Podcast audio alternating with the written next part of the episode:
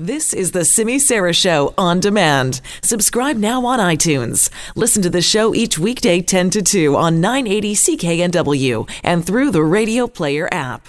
Uh, very pleased to welcome now Don Wilson, who is the new owner of Little Sisters Bookstore. He's a friend of Bruce Smith. Don, thanks for coming on. Uh, thank you. Don, first of all, my condolences in the loss of your friend. Let, us talk a little, before we talk about Little Sisters, let's talk a little bit about Bruce. What, what can you tell me about him? Well, Bruce was a non-assuming guy, very quiet, uh, heavily into the accounting end of things, and yeah. over the past number of years, Bruce had kidney disease and was partially blind. Lost his partner in 2014. Lost a dog a year later. So he'd gone through quite a bit, but he didn't really let that affect him. Mm. You know, we had many great breakfasts at Joe's Grill on Davie, and that's where we sort of chatted and hung out. And he came by and was always giving me a hard time about different things. And I took over the store when Jim passed away for Bruce as management, and then he later sold it to me. Okay, I'm, sorry for the loss of your friend there, Don, for sure. Let's talk a little bit about uh, Little Sisters. When did Bruce uh, co-found Little Sisters? In 1983. Yeah, and that was a different time and era, wasn't it? Like it wasn't, we didn't have the same openness that we have now. It was difficult to run like an openly gay and lesbian bookstore in the city back then.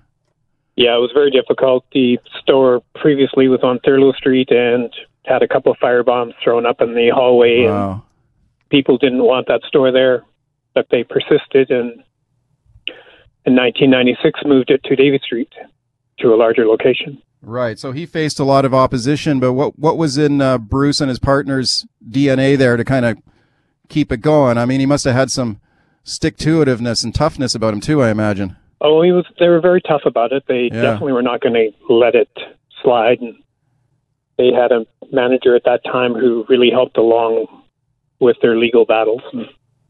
Right. What were some of the legal battles they went through? Well, they had to take on customs yeah. You know, and that went on through the 1990s until I think it was in 2000 when they finally won the case. Yeah, and I pretty much since then, a lot of the customs problems have subsided. Every once in a while, it rears up, but not too much. Yeah, as I recall, I recall those stories, Don, and there was like obscenity laws at the time, right? There was like material getting stopped at the border. Exactly, yeah. and it was uh, they were letting some stuff through, but anything that came through for Little Sisters, it was tagged and a lot of the pages were ripped out. We never saw the shipments. What sort of uh, need did Little Sisters uh, provide for the community in the city? Why was it an important place? It was a safe place for people to come to, not be judged, and you know, a, really a safe place to hang out. And a lot of people came out. This was the first place that they came to because they could feel comfortable there and talk to people about their problems they were going through, whether it was their family or friends or something, or were judging them for whatever they were. Yeah, and when you're talking about the early '80s, it was still not a, an easy time for people to come out of the closet, right? Exactly. Yeah. It, it was a, totally a taboo subject. Yeah. When uh, you mentioned like fire fire bombings of the place, how, how often did that happen? It happened two or three times. Yeah.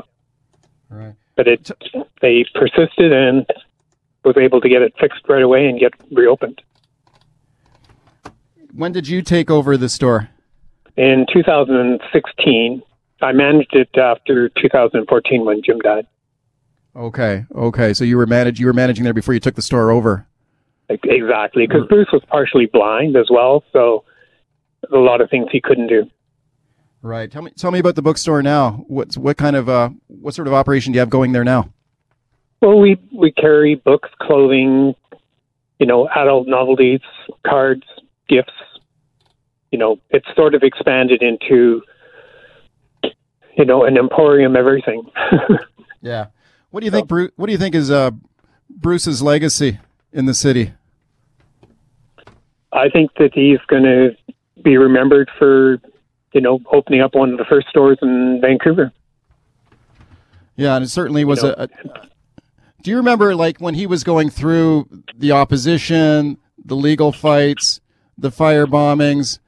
I, am sure there was a lot of hate going on as well. I mean, what what what do you recall of those of those days and and how he how he handled it, how he managed it? they were very adamant that they were going to win that whole battle, and that sooner or later people were going to give up condemning it. Mm-hmm. Who did they? Who were they fighting in court? Who was trying to stop them? Oh, the customs. Yeah. Yeah. And they ended up winning the court cases, right? Yeah, in 2000 they won. Yeah. Well, Don, I'm sorry for the loss of your friend. Thank you for coming on to thank you for coming on to talk about him. Okay, thank you for calling.